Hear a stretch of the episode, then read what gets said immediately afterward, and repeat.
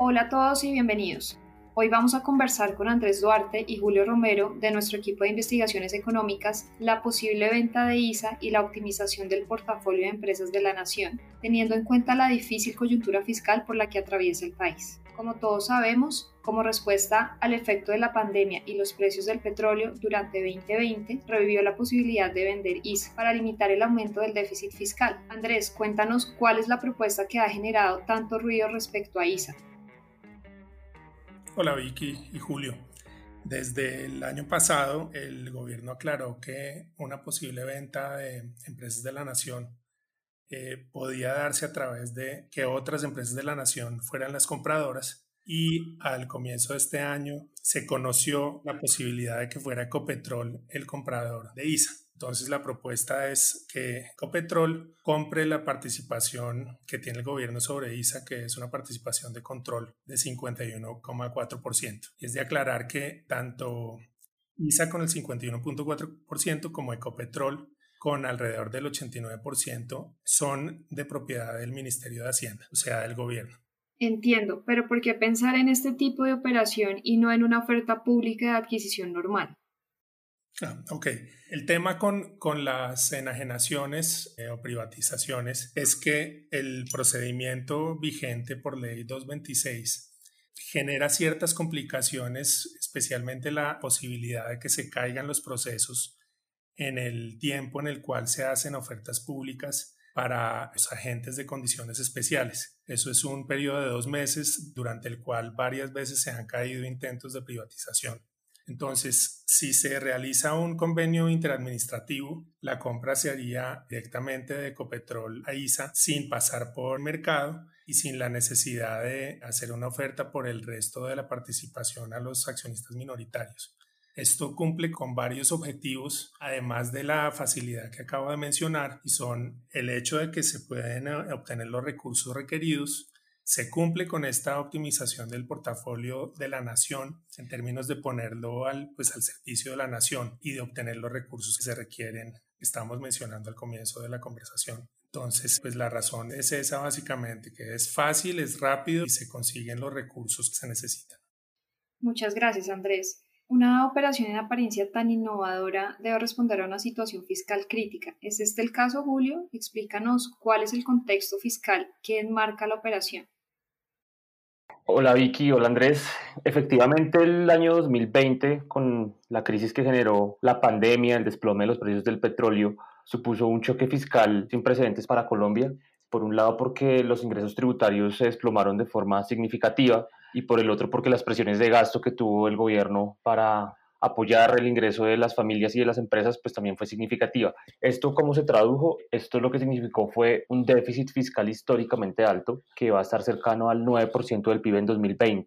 Y en 2021, pues la situación sigue siendo bien compleja porque todavía los ingresos fiscales van a estar muy golpeados y difícilmente vamos a poder ver que el gasto se ajuste rápidamente porque todavía estamos en medio del choque. Entonces, es probable que este año nuevamente el gobierno tenga dificultades para financiar el déficit fiscal y esté buscando mecanismos adicionales no tan ortodoxos para poder financiar ese déficit creciente que según nuestros cálculos en el 2021 podría estar llegando al 7.2, 7.3% del PIB, pero pues no descartamos que pueda ser más alto. Ok, Julio, pero la reforma fiscal que estábamos esperando no arreglaría la situación al punto de que deje de ser necesario privatizar a ISA? Pues Vicky, esa pregunta es importante porque hay, aquí hay varios temas que pueden generar confusión y, y son los siguientes. En el 2020 el gobierno sí estableció la necesidad de hacer una reforma fiscal es decir, una reforma que modifique tanto ingresos como gastos a partir del 2022, es decir, que iba a presentar una reforma en el 2021 con efectos en 2022. Entonces, este año que acabamos de empezar, como les mencionaba hace un momento, vamos a tener unos faltantes fiscales que, el gobierno tiene que financiar y la reforma fiscal pues va a tener efectos a partir del, próximo año. Por eso, la, la posibilidad de vender empresas estatales, en este caso ISA, pues es una de las cartas que el gobierno está contemplando seriamente. Listo. Andrés, ¿hay otros interesados en ISA?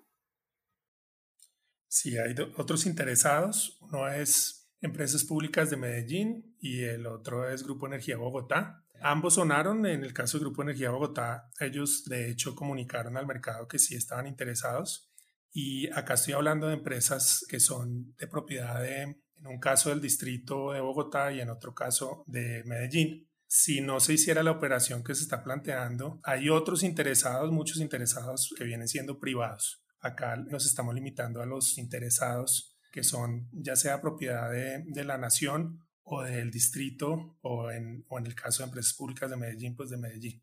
Ok, muchas gracias Andrés. ¿Se puede decir que esta operación hace más bien que mal o qué piensan ustedes al respecto?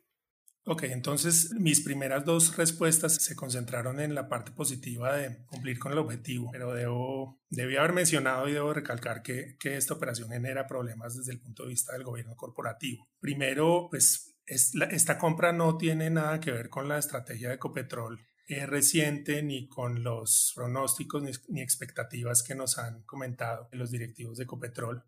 Esto quiere decir que para los minoritarios que se estaría haciendo una compra que no tiene nada que ver eh, realmente con lo que ha dicho y ha estado haciendo la empresa.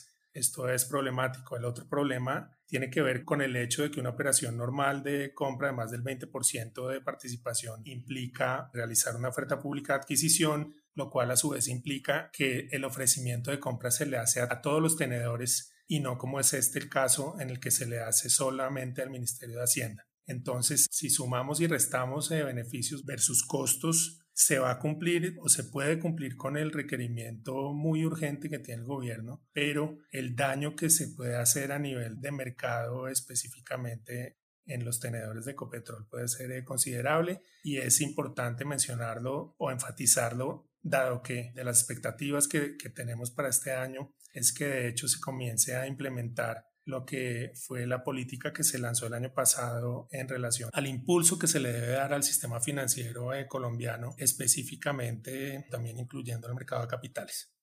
Yo, digamos, yo estoy de acuerdo con los puntos que menciona Andrés, me iría más allá del, de si es bien o mal por el lado fiscal. Esto yo creo que el gobierno, ante una crisis de estas, pues está teniendo que acudir a todos los mecanismos que tiene disponibles para financiar un faltante fiscal de estas proporciones. Y bueno, la discusión yo creo que viene desde antes de la pandemia sobre si los ingresos de, por venta de este tipo de activos pueden ser considerados ingresos corrientes o no. Es como, como les menciono, viene desde antes, claramente de cara a lo que va a ser el déficit en cuanto va a ser el déficit fiscal y si estos ingresos que eventualmente puede tener por la venta de ISA pues son sostenibles. Ahí las calificadoras y en general los inversionistas tienen claro que claramente esto no, no es algo que se pueda sostener hacia adelante. Uno no tiene una presa pues, de esta magnitud para estar vendiéndola cada año. Es un ingreso de una sola vez y por lo tanto hacia adelante sigue, esto no va a solucionar la necesidad de ingresos fiscales estructurales.